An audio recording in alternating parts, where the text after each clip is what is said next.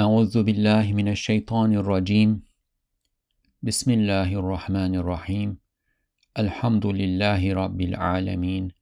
والصلاة والسلام على سيدنا محمد وعلى آله وصحبه أجمعين. اللهم علمنا ما ينفعنا وانفعنا بما علمتنا وزدنا علما نافعا. اللهم أرنا الحق حقا وارزقنا اتباعه. Ve erinel batıla batılan verzukna içtinabe. Rabbi işrah li sadri ve yessir li emri ve hlul ukudeten min lisani yefkahu kavli. Assalamu alaikum wa rahmatullahi wa barakatuh. Welcome to the Reflections on the Risale-i Nur by Bediüzzaman Said Nursi podcast series. This is Mustafa Tuna.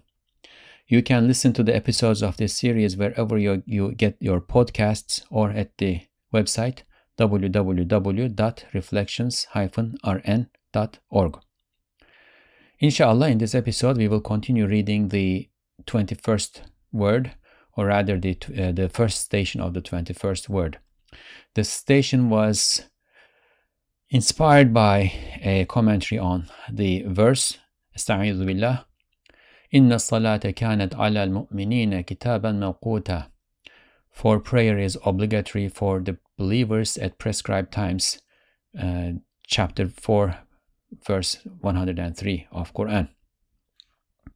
And Ustad Nursi explains that he wrote this station when he thought about something that he had heard from what he calls a great age-wise, uh, someone who was great age-wise, bodily, and in rank. And this person has told uh, Ustad Nursi Prayer is good, however, performing it every day and five times a day or five times every day is too much. Since it, since it never ends, it causes weariness. Now, the problem is, a long time after this, when Ustad Nursi pays attention to his own lower soul, he notices that his lower soul is has the same position. It's lazy, it feels weary, of prayer. And thus, Ustad Nursi decides that he needs to um, admonish, admonish his lower soul. And this station, this treatise, is that admonishment to the lower soul. He provides five warnings to the lower soul. We read the first four, inshallah. In this episode, we will read the fifth one and finish the first station. So, Bismillah. Fifth warning. Ey dünya perest nefsim! Acaba ibadetteki füturun ve namazdaki kusurun, meşagili dünyeviyenin kesretinden midir veyahut derdime Ayşet'in meşgalesiyle vakit bulamadığından mıdır? Acaba sırf dünya için mi yaratılmışsın ki bütün vaktini ona sarf ediyorsun? O my lower soul that worships the world, that reveres the world. Oh my lower soul. Now, if you ask me, do you worship the world? Of course, I would tell you, no. I'm, you know, I'm a Muslim. I'm a mu'min. I believe in God. I worship God. I believe that there is nothing that is worthy of worship other than God. And this lower soul belongs to me. However, the lower soul is not intelligent. It is in a sense, robotic, like animalistic. It moves with instincts, perhaps, perhaps hormones. Uh, it is drawn to things, and once it is drawn to something, it does not stop itself. It does not have those brakes built into its um, nature. We as a whole human being, which has intellect, uh, heart, conscience, conscience, and so on and so forth, have to check their lower soul. So its attraction, the lower soul's attraction to the world is as though it is worshipping the world. It does what the world tells it to do. And worship is, you know, obedience one of the meanings. right? One of the meanings of worship is obedience. The word in Arabic is abd and ubudiyah, uh, or ubudiyah, which comes from the word abd, which means a slave. What does the slave do? The slave follows command. The slave does not use his or her own um, will. He, he or she follows the will of the owner of the slave. And worship, one of the aspects of worship is, is that. The lower soul follows the commands of the world. The world says, hunger, hunger, hunger, hunger, eat this, or delicious, delicious, delicious, eat this, or delicious, drink this. Go here, go there. And the lower soul follows those instincts. It follows the world. So the lower soul worships the world. Unless it is trained to, uh, you know, stay put. Like they train dogs, right? That dog still wants the, um, I don't know, like the delicious dog cookie that is on the other end of the room. But if it is trained properly, it will not go and eat that dog cookie unless it gets the green light from its owner. Why? It is conditioned. So, unless we condition our lower soul to follow truth, the original state of the lower soul is and it will follow the world. Now, as believers, perhaps we are all on the path of moving moving away from that evil commanding soul and getting to you know higher levels of uh, soul nafs but that original nature is still there. It does not go away. It it is checked it is conditioned it's trained it is and it we work on it right? But the condition that original condition is there. So we all need these admonishments as a result at all times. So, O my lower soul that worships the world. Wonder Are your weariness in worship and defects in performing your prayers due to the abundance of worldly occupations or not being able to find time while occupied by the worries of livelihood? So, this is going to be the lower soul's excuse or, or, position right? It will say, well, there are, the world is so difficult. I have to do this. I have to do that. I have to, you know, provide livelihood to my children, or I have to, you know, provide my own livelihood. The world is so busy. There's there's the hustle and bustle of the world, and therefore I don't have time to pray. So the question is: Is this really the case? Are your awareness in worship and defects in performing your prayers due to the abundance of worldly occupations or not being able to find time while occupied by the worries of livelihood? Or you know, uh, is it because of both of these? Right? These are this is not you know this or that. This is is it due to this or this? Wonder, are you created for the world alone that you are spending all your time on it?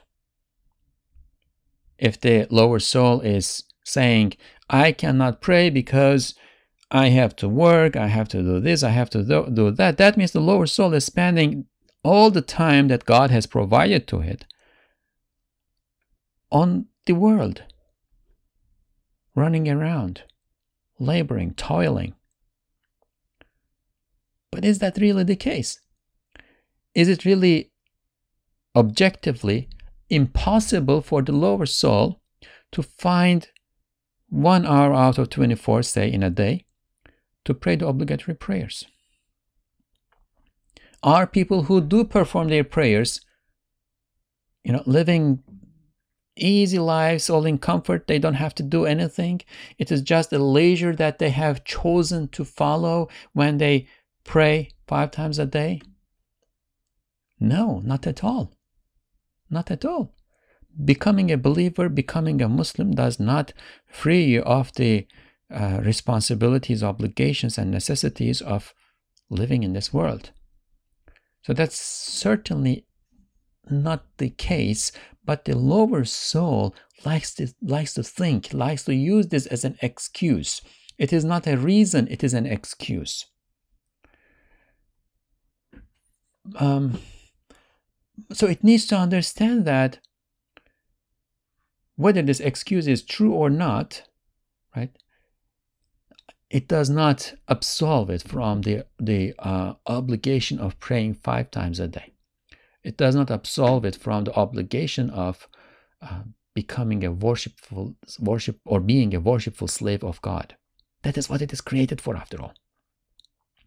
Sen istidat cihetiyle bütün hayvanatın fevkinde olduğunu ve hayatı dünyeviyenin levazımatını tedarikte iktidar cihetiyle bir serçe kuşuna yetişemediğini biliyorsun. Bundan neden anlamıyorsun ki vazifeyi asliyen hayvan gibi çabalamak değil, belki hakiki bir insan gibi hakiki bir hayatı daime için sahi etmektir. You know, you know that you are above all animals with regard to aptitudes, yet cannot reach a sparrow with regard to having the power to procure the requirements of your worldly life. Let me read this again. You know that you are above all animals with regard to aptitudes. And if it, if it is above all animals, it is above all plants, above all inanimate objects, and so on and so forth too. Yet, you cannot reach a sparrow, an ordinary animal. You know, it's not at the top of the um, hierarchy of animals. You cannot reach a sparrow with regard to having the power to procure the requirements of your worldly life. We talked about this before. It's worth talking again. This is one of the more fundamental insights of uh, Ustad Nursi from the Risale-i Nur. The human being has, in a sense, infinite aptitude um, because of because of the reach of its imagination and intellect, because of his ability to put two things and then three things and four things and create combinations from things and make new artifacts from them. Can human beings fly? No, of course not. I mean, we cannot fly. We, we, we at most can jump and then fall back. But can human beings uh, sew some fabric in the shape of a balloon and put hot air into it and climb on a basket that's attached to this balloon and fly? Yes, they can. Can human beings shape metal in such a way that it looks like a bird and then put engines on it and then um, and then uh, pressurize air and fly? Yes, you know, they, they make aeroplanes and fly. That is possible. How? Well, God gave the human being this ability to comprehend things, relate things, and then work with his hands and make things into new objects. So that is the aptitude. In the in in in, in his naked nature, the human being is not capable of you know surviving this world if a human being was left to survive on an island with you know, nothing, no instruments, no clothing, no nothing, um, and was not given this ability to to to to uh, make combinations of things and new objects, right? But left to the existing means that he has in that naked state, the human being would not be able to survive. I mean, the human being doesn't have feathers or uh, you know thick hair, fur to protect him from cold or heat. The human being does not have claws or talons to catch, um, you know, catch other birds and animals and etc. to eat their flesh the human being does not have uh, the ability to run really fast to escape the tiger, so on and so forth. The human being does not have very sharp eyes to see, say, a uh, fish far away in the water. In all these senses and skills, the human being is very limited, except that he has the aptitude to uh, use those skills uh, together and make new things. The sparrow, on the other hand, is given a set um, a set of skills, a limited set of skills. It can fly. It sees the uh, you know worm. It sees the insect. It's a, it, it has a beak that can go and grab it. It is uh, taught, inspired how to make uh, a nest from pieces of moss and sticks and so on and so forth, leaves. It is given all these skills, but its skill set is limited set. The thing is, this, the limited skill set that it is provided with is perfectly uh, suitable for its survival. So, in that sense, with regard to uh, the, the power to procure the requirements of its worldly life, the sparrow is far beyond the human being. But at the same time, with regard to his um, aptitudes, the, the potentials that he has, the human being is far beyond animals. So, what does this all mean? And this is what it means. Ustad Nursi asks In that case, why do you not understand from this that your original duty is not to toil or labor like an animal, but to exert effort like a true human being for a true and continuous life. The sparrow is equipped with all the skills that it needs to survive during the, let's say, five years that it lives. The human being is equipped with such potentials that, if used to their full uh, capacity, those potentials turned into skills should last the lifespan of the human being by many times, perhaps to infinity. In that case, the aptitudes that the human being has indicates that it is created not only to live in this limited world, but survive through it and to live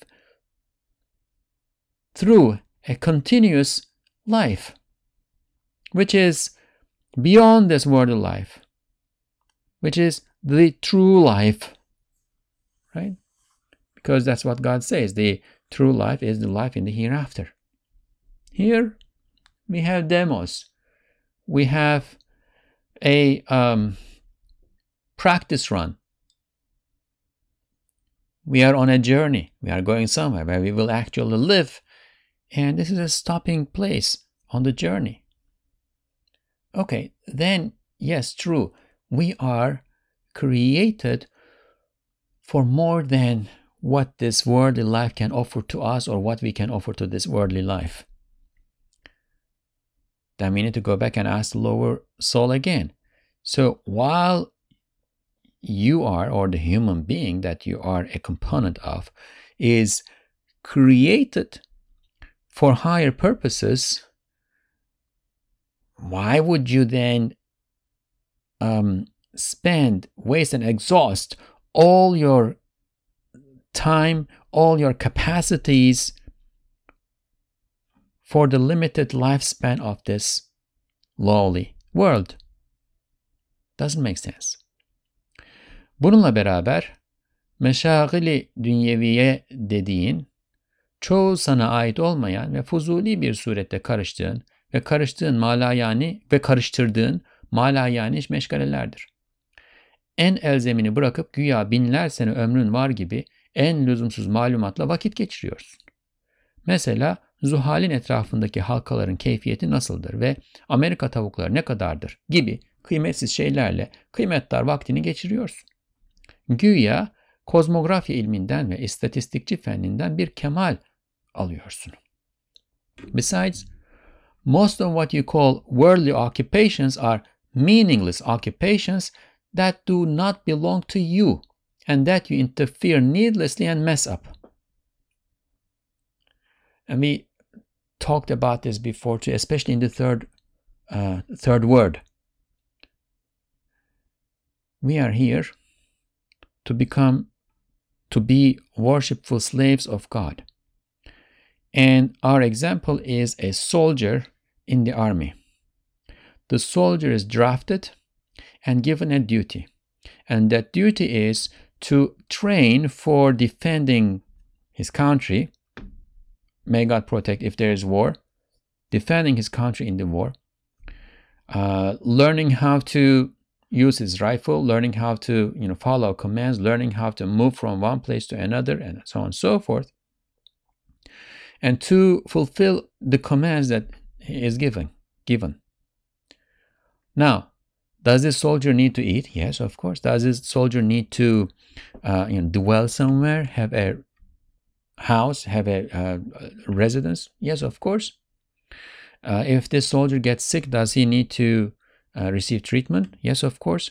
But is the food, is the accommodation, is the treatment, and so on and so forth, other bodily personal needs of the soldier, are these on the soldier?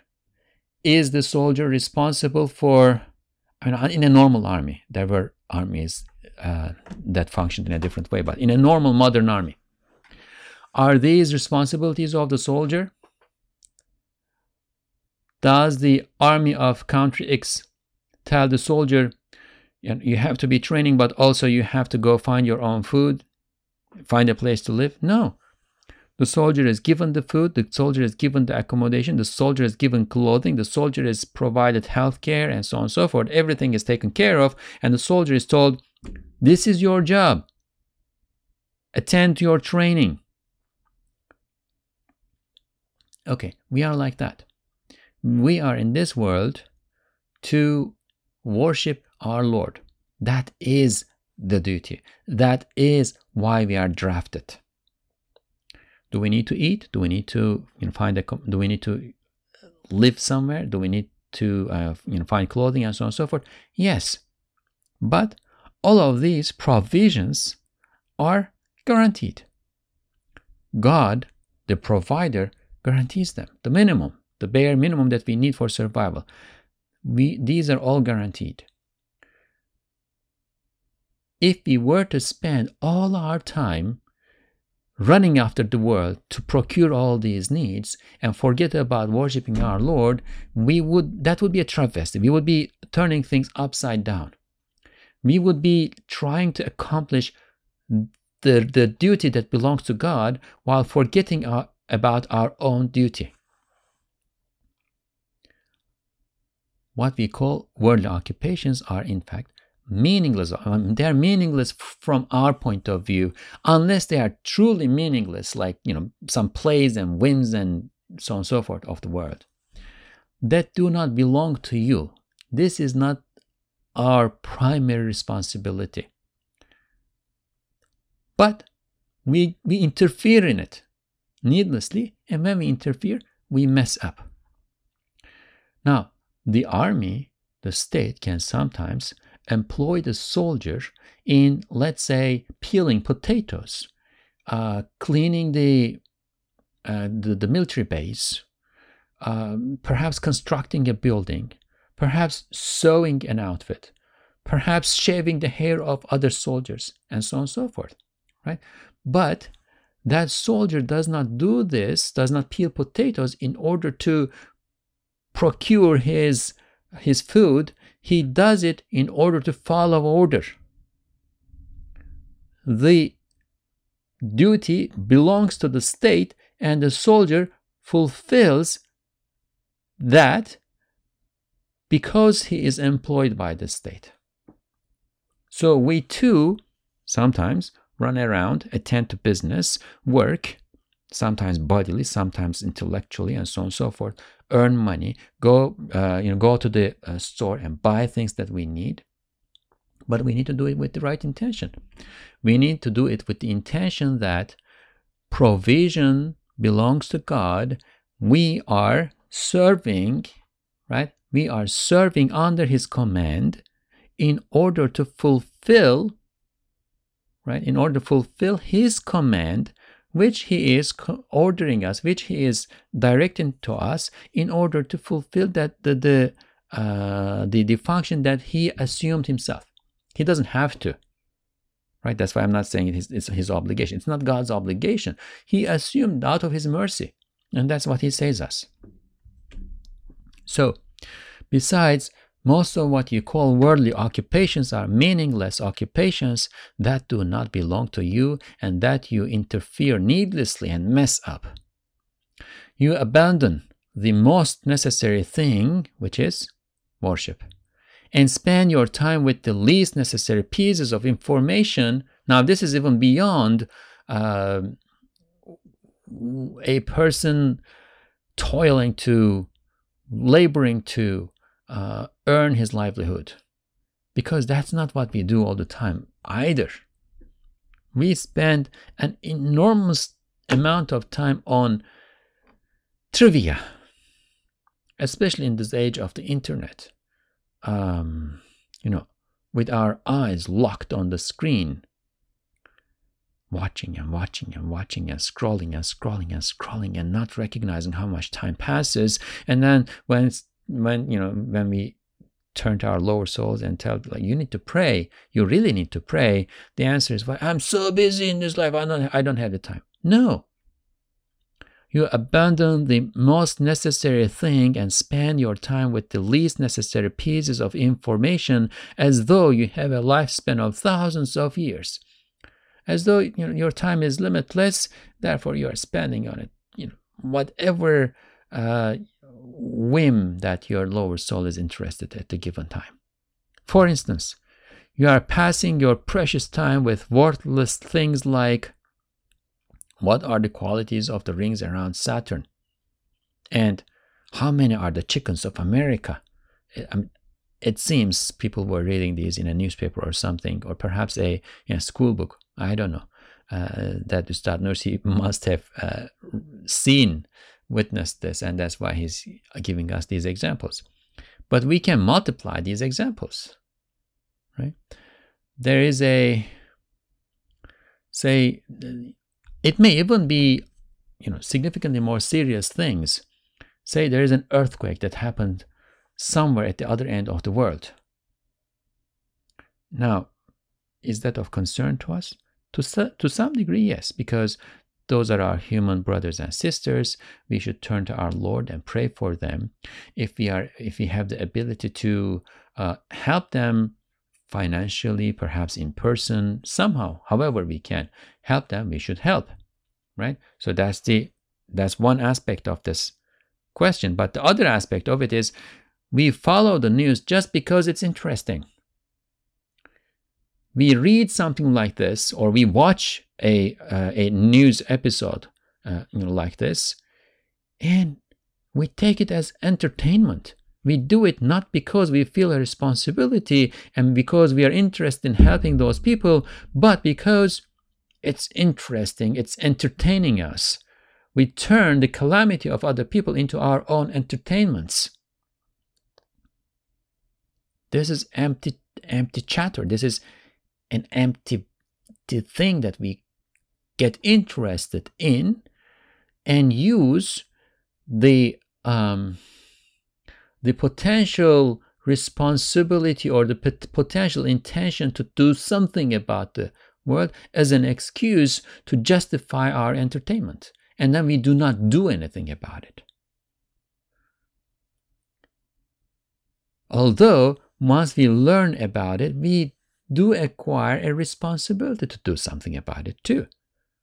You know, I mean, if I saw a child running into the road and a car coming from the other direction fast, and I did nothing about this, even though it was within my uh, capability to run and get the child from the road in time, or perhaps run and signal the car so that the car stops in time. If I did not do this, then I would, I would be responsible for it. So we try to learn about everything in the world, or even worse, we read we read non-news. And then we watch entertainment. We read entertainment. We spend hours on end, days on end, looking at TV screen, TV screens, reading novels, stories, so on and so forth. We really need to think more seriously about entertainment.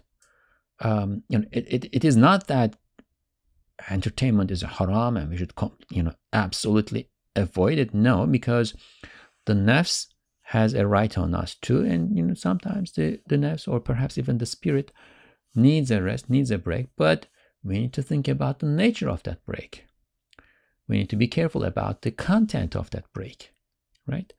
And we also need to be uh, conscious, aware of how much do we actually need and how much do we not need but want and use the possibility of a need as an excuse to indulge ourselves. So we really, need to be careful about this. It is as though you will attain some perfection from the sciences of astronomy and statistics. Right? I mean, most people will not. For most people, they will not attain any perfection from this. But there is excuse of, well, I'm learning things. Well, be careful about what you learn. You have to act upon what you learn. If you learn that there was an earthquake somewhere over there and you did nothing about it, not even prayed to God to have mercy on the people who are suffering from this calamity, just watched it with, with you know glazed eyes and moved on, well now you have an unfulfilled responsibility. Eğer desen beni namazdan ve ibadetten alıkoyan ve fütur veren öyle lüzumsuz şeyler değil, belki derdim maişetin zaruri işleridir. If you say, what prevents me from prayers and worship and causes weariness is not such unnecessary things, but the necessary affairs of the concern of livelihood. And this may be justifiable to say for some people at this stage of the conversation. You know, there are people who have to work, I don't know, two, three shifts. They can't get home to sleep. Or when they get home to sleep, they can't even say, you know, Assalamu alaikum to their family members. Life is hard for some people. There are hardships for everybody, but life is really hard for some people. So they may say, Well, are you kidding with me? I am not spending time on entertainment. I am trying to make ends meet all day and I can't even find time to sleep, you know, a few hours. I'm running from one work to another. And I still can't make the ends meet. I can't find time. So if if this is what you hear from this person, Öyleyse ben de sana derim ki, then I say to you. Eğer yüz kuruş bir gündelikle çalışsan, sonra biri gelse dese ki, gel 10 dakika kadar şurayı kaz, 100 lira kıymetinde bir pırlanta ve bir zümrüt bulacaksın. Sen ona yok gelmem çünkü 10 kuruş gündeliğimden kesilecek, nafakam azalacak desen, ne kadar divanece bir bahane olduğunu elbette bilirsin. If you work for a hundred kuruş a day, Now, a kurush is uh, one hundredth of a lira, a, a Turkish uh, lira, and Ustad Nursi, of course, was writing this in the in, in the Turkish Republic. Uh, so he, he is using the currency units of that time. As a more globally uh, recognized currency, we can now use cent and dollar, right? If you work for a hundred cents a day, that's a dollar, then someone comes to you and says, Come, dig this spot, dig this spot for 10 minutes, you will find a brilliant diamond and an emerald worth a hundred liras. So a 100 times more than what this person makes on a daily basis. If you say to this person, so the person who came to you and said, you know, come dig this place, you will find a diamond and emerald worth a hundred liras. If you say to this person, no, I won't come because that would be deducted from my 10 kurush of daily pay and reduce my sustenance. Surely you recognize what a lunatic excuse that this would be. Right? I tell you, look, do this, you are going to earn 100 liras, and you say, no, if I do this, I'm going to lose 1 liras. 1 lira. That's, you know, lunacy. Aynen onun gibi. Sen şu bağında nafakan için işliyorsun. Eğer farz namazı terk etsen, bütün sayin semeresi yalnız dünyevi ve ehemmiyetsiz ve bereketsiz bir nafakaya münhasır kalır. Eğer sen istirahat ve teneffüs vaktini ruhun rahatına, kalbin teneffüsüne medar olan namaza sarf etsen, o vakit bereketli nafakayı dünyeviye ile beraber senin nafakayı uhreviyene ve zad ahiretine ehemmiyetli bir menba olan iki madeni manevi bulursun. Just like that. Just like that person who refuses to work for uh, work a little bit for something that would earn him a hundred liras because he is afraid that he's going to lose one lira. Just like that. You are working for your sustenance in this orchard you have. Now, there is a side note later on uh, where Said Nursi uh, explains that this uh, piece was written in an orchard and he was having it, uh, having a uh, the owner of the orchard. He was dictating it to you know, one of his students who happened to be the owner of the orchard. Just like that, you are working for your sustenance in this orchard you have. If you leave the obligatory prayer the fruit of all of your efforts will be restricted merely to a worldly and insignificant sustenance that lacks in blessings. Perhaps you will get what you are working for, that is, fruits on the on the on the branches of the tree, and you will pick them, so you will have the fruits. But but the fruit of your effort, the, the consequence, the outcome of your effort, will be restricted merely, only to that worldly and insignificant sustenance, sustenance, this is important, that lacks in blessings. You will not have blessing in it. If you spend the time that is for rest and breathing on, on prayer, which is a cause of comfort for the spirit and a breather for the heart, then in addition to a blessed worldly sustenance, you will still get your worldly sustenance. And because it is blessed, it will not be reduced. You will probably get more. In addition to a blessed worldly sustenance, you find two metaphysical minds, metaphysical minds that will be two important fonts for your otherworldly sustenance and for your provisions in the hereafter. You will, you will get your sustenance for the world after all, it is guaranteed by God, right? So you will get your sustenance for the world. It will be blessed. There will be blessing in it. It will not be less than what you would get if you did not spend one hour out of 24 on your prayer. But in addition to that worldly benefit that is insignificant because that belongs to this temporal, temporary world, which has no value compared to the eternal life that you are destined to live. In addition to that benefit, you will find two metaphysical minds that will be two important funds for your otherworldly sustenance and for your provisions in the hereafter. So I understand you are working hard to make ends meet in this world, but do you not recognize that you will need sustenance in the hereafter too?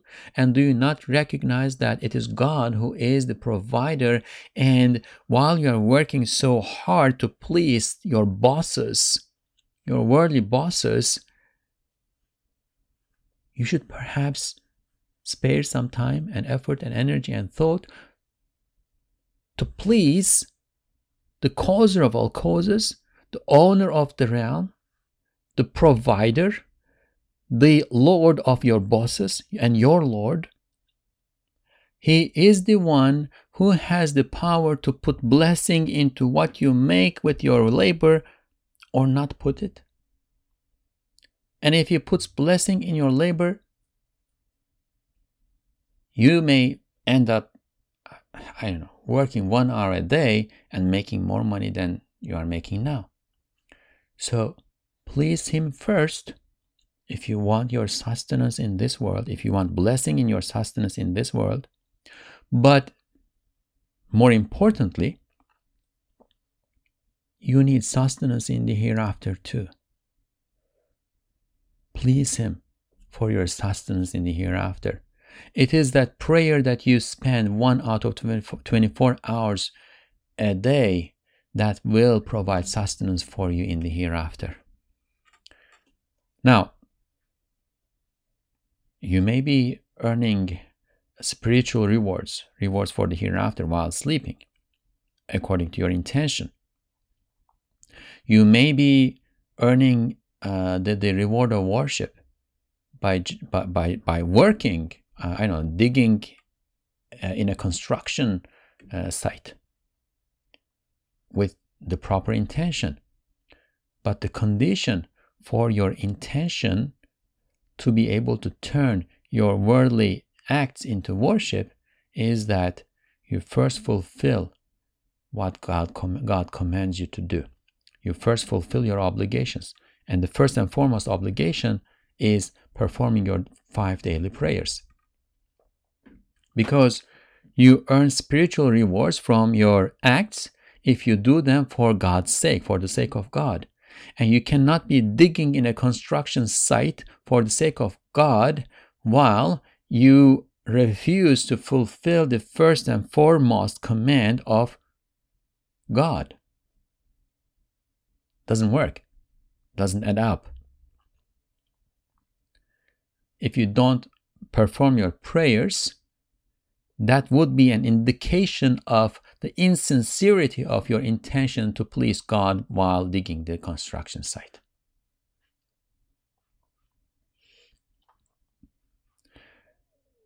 Now, Nursi here mentioned two mines. We are going to talk about them. Birinci maden. Bütün bağındaki haşiye, uh, there is a side note here. I'll read it later. Bütün bağındaki yetiştirdiğin çiçekli olsun, meyveli olsun her nebatın, her ağacın tesbihatından güzel bir niyetli bir hisse alıyorsun. First mind, with a beautiful intention, you receive a share from the glorifications of every plant and tree, be it flowering or fruit bearing, that you grow in your orchard. And here is a side note. Let's just read it. We also already mentioned it, right? Side note. Haşiye bu makam bir bağda bir zata derstir ki bu tarzla beyan edilmiş. This station we are reading the first station of the 21st word. This station is a lesson to a person at an orchard and so it is articulated in this in this uh, way. First mind, again, with a beautiful intention, you receive a share from the glorifications of every plant and tree, be it flowering or fruit bearing, that you grow in your orchard. What does this mean? Well, everything in the creation glorifies God. We, we know that from the Quran. The living beings glorify God with multiple tongues. The rock glorifies God as a rock, but the tree has branches and leaves, and each every and, and every uh, part of the tree is a living being too right? It glorifies God in more ways. And you receive a reward from those glorifications because, well, if this is an if this is a, an orchard, you are working to make that orchard possible. You have a share. You own it. Not in a true sense. Nobody owns anything in a true sense right? But God, out of His mercy, is giving you reward for what He trusted you with. God trusted you and trusted that orchard to you.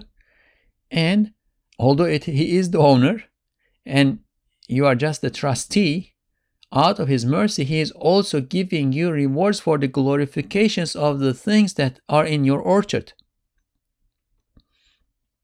But again, on condition that you perform your obligatory prayers, because that's the first and foremost obligation. And if you do not fulfill that, you cannot move on to the next stage and say, I'm doing this for God's sake too. If I went to a um, store paid money. Okay, I, if I made an order to a store, I what what is it? I'm I, I'm I, I went to a tailor. If I went to a tailor and asked the tailor to sew a uh, suit for me and paid the money, so I made an order for a black suit. The tailor told me, you know, come back after two weeks. I go after two weeks, and the tailor pulls out and shows me a um, a let's say a vest that he has made and says here is your vest and i said but i ordered a suit and he says well you know i didn't have time for that but here's the vest take it and go it doesn't work like you would say but but i paid for a suit you are paid to worship god you are sent to this world with an order in your pocket, you have an order, order written. It says, worship God. This is the order that you have received. You cannot not fulfill that and then start doing other things, saying, you know, I'm going to to, to police this person, to whoever uh, made this order. No, you were paid to worship. İkinci maden. Hem bu bağdan çıkan mahsullattan kim yese, hayvan olsun, insan olsun, inek olsun, sinek olsun, müşteri olsun, hırsız olsun, sana bir sadaka hükmüne geçer.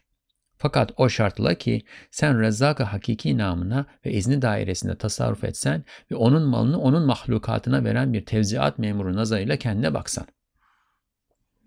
Second mine, also whoever eats from the produce of this orchard, be it an animal or human, a cow or a fly, a buyer or a thief, that becomes in effect charity for you. However, this is on condition that you dispose in the name of the true provider and within the circle of what he permits, and that you see yourself like a distribution official who gives his property, God's property, to his creatures. If you appropriate and think that this is mine and I'm giving it from my property, you are turning things upside down. It is not yours. The orchard was entrusted to you. Your body is entrusted to you. Whatever power that you seem to be exerting in order to um, you know water the plants and plant them and so on and so forth that is entrusted to you you don't own anything you cannot um, twist facts in such a way and then assume that you are going to get rewards. No. You are a distribution distribution official. You first need to recognize your true position and your Lord's position above you. And then, inshallah, you will get reward. It will all be charity. So if birds came and ate from your orchard, don't don't worry about it. They have a share too. And if you do this with the right intention, that will be like like charity for you. But again, on condition that you dispose things in the name of the true provider as he wants you to dispose them. You remain within the circle of what is halal. You don't uh, cheat, you don't steal, you don't lie, and etc. etc. You do things in the way that God wants you to do. You recognize His position. You recognize that He is the one who is truly worshipped. And then, what you uh, work to produce in your garden, in your orchard, if an animal ate from it, if a human being took it, took from it, if you sell it in return for money, right? Or if a thief steals from it, it all becomes it all becomes charity because you are working. If we go back to our original or not original, our earlier uh, metaphor example of the soldier, you are working under the command of this commander. You are working for the state, and even the thief, if he ate from it, that was his nasib, that was his share. That was alloc, that was his allocation. It was the state that allocated. It was God who allocated for him. God allocated that apple for the thief, and you were a means for the the uh, growth uh, and, and ripening and so on and so forth of that apple, and therefore you get a share, you get the, the reward of charity even from what the thief steals from your garden. İşte bak, namazı terk eden ne kadar büyük bir hasaret eder. Ne kadar ehemmiyetli bir serveti kaybeder ve saye pek büyük bir şevk veren ve amelde büyük bir kuvve-i manevi temin eden o iki neticeden ve o iki madenden mahrum kalır, iflas eder. Hatta ihtiyarlandıkça bahçecilikten usanır fütur gelir, neme lazım der. Ben zaten dünyadan gidiyorum, bu kadar zahmetin için çekeceğim diyecek, kendini tembelliğe atacak. Fakat evvelki adam der, daha ziyade ibadetle beraber sahi helale çalışacağım. Ta kabrimde daha ziyade ışık göndereceğim. Ahiretime daha ziyade zahire, zahire tedarik edeceğim. So look, what a great loss is for he who abandons prayer. What a significant wealth he loses. He becomes deprived of those two outcomes and minds that stir such great enthusiasm and provide a great amount of metaphysical strength for work. He goes bankrupt. What are those minds? Very quickly again, with a beautiful intention, you receive a share from the glorifications of what is in your garden, what you produce. I don't know if, if you produce um, shoes, you receive a share from the glorifications of the shoes that you made. If you make, uh, if you bake bread, you receive glorifications. For, uh, you receive reward from the glorifications of the bread that you made. Everything glorifies God. And also, whoever takes from what you have produced with the right intention again, there's a share, there's a there's a there's reward of charity for you in it. So look, what a great loss is for he who abandons prayer, because all of this was on condition of performing the prayers. What a significant wealth he loses what wealth? Well, once again, you receive your sustenance in this world, but more importantly, you receive the sustenance of the hereafter, eternal sustenance. What, what more wealth than that? If everything in the world put were, were, were put together and its value was measured, it would not be equivalent to, it would not even come close to what a single individual will receive in paradise through eternity. What a significant wealth he loses. He becomes deprived of those two outcomes and minds that stir such great enthusiasm. So, if this is the reward, if this is the outcome that you will get, of course you become encouraged. You, be, you become enthusiastic about your work and provide a great amount of metaphysical strength for your work. You you you uh, find strength in yourself to keep working. But if the person does not pray, he loses that outcome, he loses that mind, and he goes bankrupt. Even if he makes money in this world, he procures his sustenance in this world. What is this world? In the scheme of things, this person goes bankrupt because he saves nothing, he makes nothing for the hereafter, which is eternal. As he grows older, he even becomes fed up with gardening and weariness descends on him. He says, Why do I need this? I mean, unless he is doing it out of habit and can't, has lost the ability to think, right? Because there are people who are in that state too. But if he has not lost that ability, he will say, Why do I need this? Right? I mean, I know that I'm unlikely to survive this year till next year. Why should I fertilize this this this uh, field and till it and you know, throw seeds in it? I am departing from this world anyway. Why should I put up with so much effort? Thus, he throws himself into laziness. However, the first man, the one who found those two mines, says, I will work more to put in halal effort, you know, legit effort and to worship. I'll put more, uh, I will work more, I will put more effort, right, to work for this world and also to worship. So that I send more light to my grave. You know, I'm going to till the field. I'm going to, uh, you know, put, put fertilizer. I'm going to throw these seeds because even if I die, I will receive rewards from the glorifications of the, let's say, wheat stalks that come out of this field. I'm going to plant this tree because even if I die, the plant will be there for another hundred years and I will receive rewards from the glorifications of the tree. So this man says, I will work more to put in halal effort and to worship so that I send more light to my grave and procure more provisions for my hereafter. Elhasıl, ey nefis, bil ki dünkü gün senin elinden çıktı. Yarın ise senin elinde senet yok ki ona maliksin. Öyleyse hakiki ömrünü bulunduğun gün bil. La akal günün bir saatini ihtiyat akçesi gibi hakiki istikbal için teşkil olunan bir sandıkçayı uhreviye olan bir mescide veya bir seccadeye at.'' In conclusion, O soul, know that yesterday has slipped out of your hand.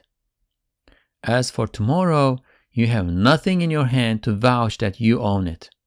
In that case, consider your true span of life the day you are in.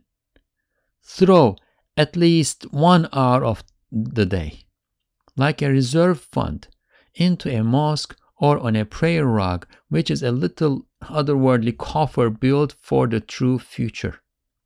Save some of your resources. At least one hour of the day.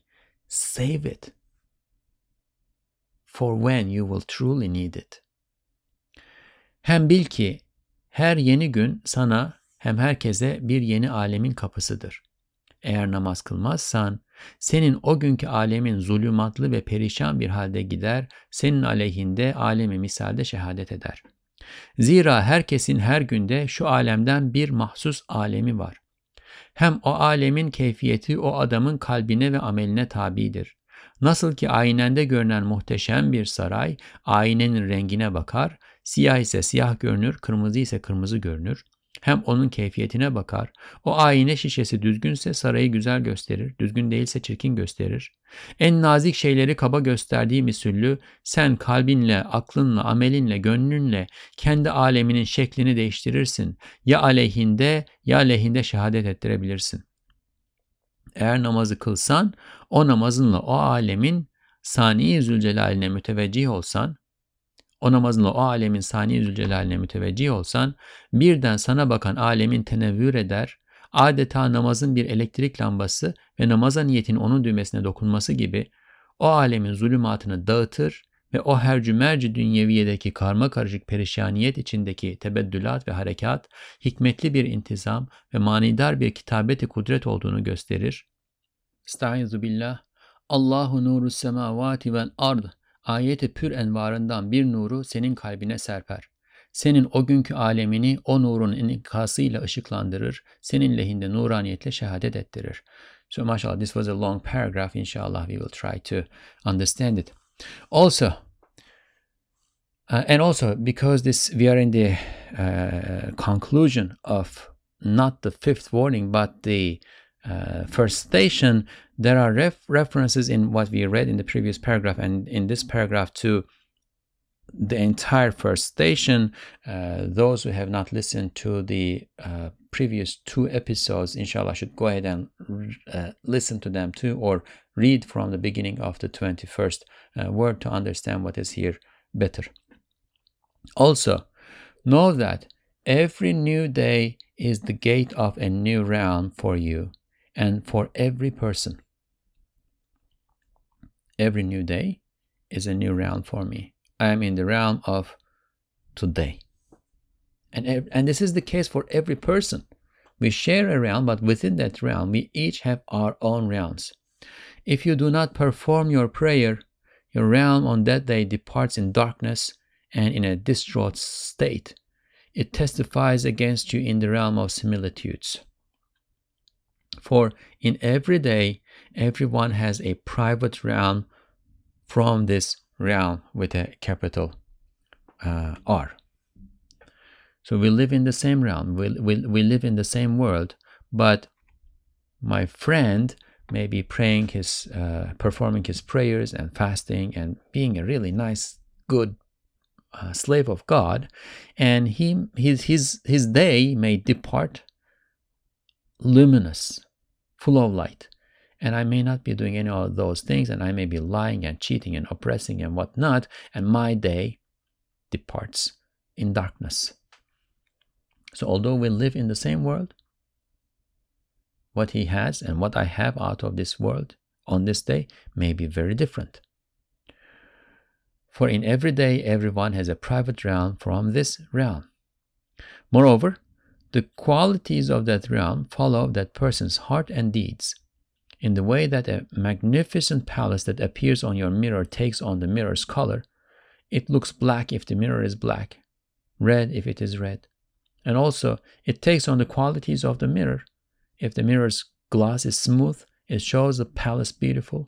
If it is not smooth, it shows ugly similar to the way that it shows the most delicate things as coarse, with your heart, intellect, deeds, and feelings, you change your realm's shape. Not the realm's shape with a capital R, but your realm's shape. You change it. You can make it testify either for you or against you. If you perform the prayers and face the majestic artful maker of that realm within that with that prayer, at once, your realm that is facing you becomes illuminated, as though your prayer is an electric lamp and your intention for the prayer touching its switch. So, your intention for the prayer as though it is like touching the switch of that lamp. Doing so dispels the darknesses of that realm. You, know, you enter a room, it's dark at night. You don't see anything, it's pitch dark. You find the electric switch, turn it on, the entire room is filled with light. So, as though your prayer is an electric lamp and your intention for the prayer touching its switch, doing so dispels the darknesses of that realm. It shows that the replacements and movements in the disorderly distraughtness of the world's chaos are but wise orderliness and a meaningful inscription of power. I mean, without God, without the light of faith, you look at the world and what you see is a disorderly distraughtness, a, a, a chaos? But that's not true because that's what you see when you don't don't turn the switch on, when you don't let the lamp illumin- illuminate the world.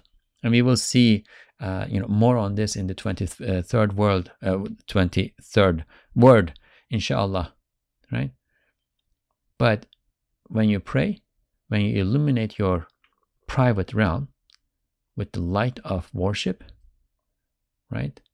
Then you see that what you thought was disorderly distraughtness was actually wise orderliness and meaningful inscription of power and a meaningful inscription of divine power everything that's happening is it is divine power that's making it happen that's as though it's like if the, the if the uh, the universe is like a, a book, right?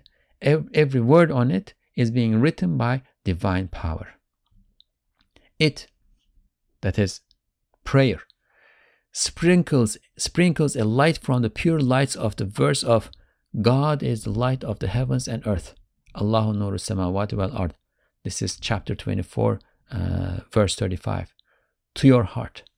It sprinkles the light from the pure lights of the that is, God being the light of the heavens and the earth. It sprinkles a pure light from divine light to your heart.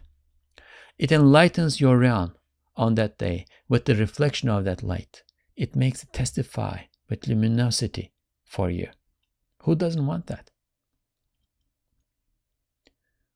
what is the effort that we put in what is the difficulty that we go through in order to perform that prayer if the reward is in addition to many things that we mentioned the illumination of our entire day the transformation of our perception so that what we thought was chaos and disorderliness and distraughtness and so on and so forth becomes beauty, harmony, light. Sakın deme. Now one last caution here. Benim namazım nerede? Şu hakikati namaz nerede? Zira bir hurma çekirdeği bir hurma ağacı gibi kendi ağacını tavsif eder. Fark yalnız icmal ve tafsil ile olduğu gibi senin ve benim gibi bir aminin velev hissetmezse namazı büyük bir velinin namazı gibi şu nurdan bir hissesi var, şu hakikatten bir sırrı vardır. Velev şuurun taalluk etmezse. Fakat derecata göre enkışaf ve tenevvürü ayrı ayrıdır. Nasıl bir hurma çekirdeğinden ta mükemmel bir hurma ağacına kadar ne kadar meratip bulunur? Öyle de namazın derecatında da daha fazla meratip bulunabilir. Fakat bütün o meratipte o hakikati nuraniyenin esası bulunur. Do not ever say, Where is my prayer and where is the reality of prayer? For a date seed contains the properties of its tree just like the date tree, like that, that complete full grown date tree does. The difference is in aggregation and detail. Just like that, the prayer of an ordinary person like you and me, even if he does not perceive it, has a share from this light like the prayer of a great saint. It has a secret from this reality, even if your consciousness is not involved. That having been said, its unfolding and illumination varies according to degrees. As there are so many levels from a date seed to a complete date tree, likewise, there can be even more levels in the degrees of prayer. So, yes, there are differences between my prayer and the, the prayer of the Prophet. However, still, the essence of the luminous reality exists in all those levels. That light that illuminates your day, whether you are the most ordinary, the lowliest believer or a saint of God, it is there. It is in the essence of the, the prayer. That, that essence is there. There may be degrees to the uh, to the intensity of the light, but light is there. Allahümme salli ve sellim ala men kâle es-salatu imaduddin ve ala alihi ve sahbihi ecmain. O God, send blessings and peace upon the one who said, prayer is the center pole of religion and upon his family and companions together. And of course, this is a, a prophetic tradition, hadith, a famous prophetic tradition. And it's important to understand prayer is the center pole of religion. Center pole meaning imagine a tent the way they constructed tents uh, at the time of the Prophet wasallam, and today too, you first have uh, you have a center pole, and it is that center pole that holds everything else in place. Right? If you pull the center pole, the tent collapses. If you pulled one of the pegs that is perhaps fixing the edge of the, the, the, the, the tent in the ground, right? It may be it may have some defect and deficiency, but the tent still stays. If you if you take the center pole the tent does not stay any longer. It, it just collapses. So prayer is the center pole of religion. Receiving a reward from the glorifications of the tree in your yard in your garden in your orchard is from the religion um, receiving the reward of charity from the bread that you have produced, that you have baked, is from the religion. They are each little pegs, little pieces of fabric, little threads on the fabric, and so on and so forth. They are all parts of this edifice that we, we will call the tent of religion. And they are all important, they all beautify it, they all increase its functionality. However, Prayer is the center pole. If you don't have the center pole, the tent will not stand, it will collapse. Therefore, you cannot say, I am a good person, I am you know helping people, I am this, I am that, and therefore, no. If you don't pray, if you don't perform your five daily prayers, unfortunately your tent will not be staying intact, it will collapse, and therefore you will not receive anything You will not receive anything. You will not have your religion. And you need your religion in order to uh, succeed, in order to succeed in eternal life. All right. سبحانك لا علم لنا إلا ما علمتنا إنك أنت العليم الحكيم وآخر دعواهم أن الحمد لله رب العالمين الفاتحة اللهم صل